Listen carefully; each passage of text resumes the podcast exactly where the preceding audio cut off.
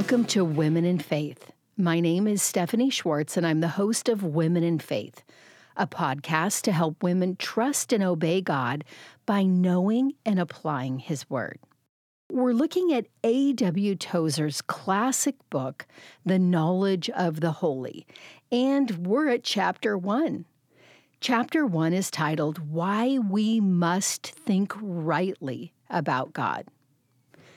When it comes to thinking rightly, I'm reminded of my son's favorite movie when he was growing up in our home. His favorite movie was Home Alone.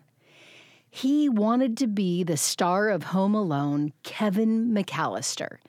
And so we played that movie again and again, maybe 100 times when he was growing up. And there was one scene in the movie where Kevin, his brother Buzz, and his cousin Rod were all looking out an upstairs window. I think it was at night. Now they see an older man, a neighbor, and the neighbor is using his shovel to salt the sidewalks. He's helping everybody by melting the accumulated snow and ice with salt, which is nice, right? No. Buzz, the older and the more knowledgeable there, informs the boys about what was really going on. He says that the old man is actually a serial killer known as the South Bend Shovel Slayer. So the boys cautiously watch the old man work. And then Rod asks, well, what's he doing now? And Buzz replies that he walks up and down the streets every night, salting the sidewalks. Rod says maybe he's just trying to be nice. But Buzz interrupts, no way. You see that garbage can full of salt? That's where he keeps his victims. The salt turns the bodies into mummies.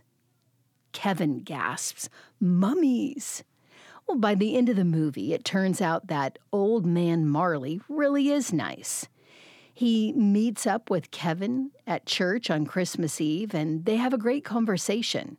And Marley says to Kevin, there's a lot of things going around about me, but none of it is true. When it comes to thinking rightly about God, maybe God might say, there's a lot of things going around about me, but none of it is true. Or there's a lot of things going around about me, but only some of it is true. In the first chapter of the book, Tozer says, what comes into our minds when we think about God is the most important thing about us. The most important thing about us. We've got to stop and ask ourselves, honestly. Like, stop right now and ask yourself, when you think about God, what do you think of? Do you think of someone far off? Someone distant? Someone mean? Someone harsh?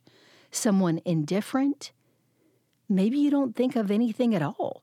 But what's the first thing that comes into your mind when you think about God? Now, Tozer says we tend by a secret law of the soul to move toward our mental image of God. So whatever we think about God is going to direct the course of our life. Tozer says only after an ordeal of painful self-probing are we likely to discover what we actually believe about God. We've got to be honest with ourselves because we must see God as He is. He is holy, meaning He is morally perfect. He is flawless, and He demands holiness from us, His creatures, the ones that He's created. Now, when we agree that we have failed Him and continue to fail Him, it creates an immense burden upon us, a burden that's too heavy for us to bear. But Tozer says, unless the weight of the burden is felt, the gospel can mean nothing to the man. Now, because this burden is so unbearable, many will mentally create a God who feels better to them. But a created God is no God at all. And that's why Tozer points out that the human heart is prone to idolatry. Idolatry is not just kneeling before statues or objects, but Tozer says the essence of idolatry is the entertainment of thoughts about God that are unworthy of Him. Wow. So if we, because of our wrong thinking about God, are worshiping a God who isn't actually God, we're not worshiping God, but instead we're worshiping an idol.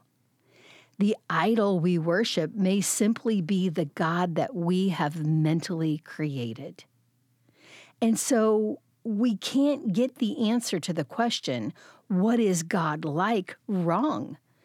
Because if we do, we could spend our whole life worshiping a God who is no God at all.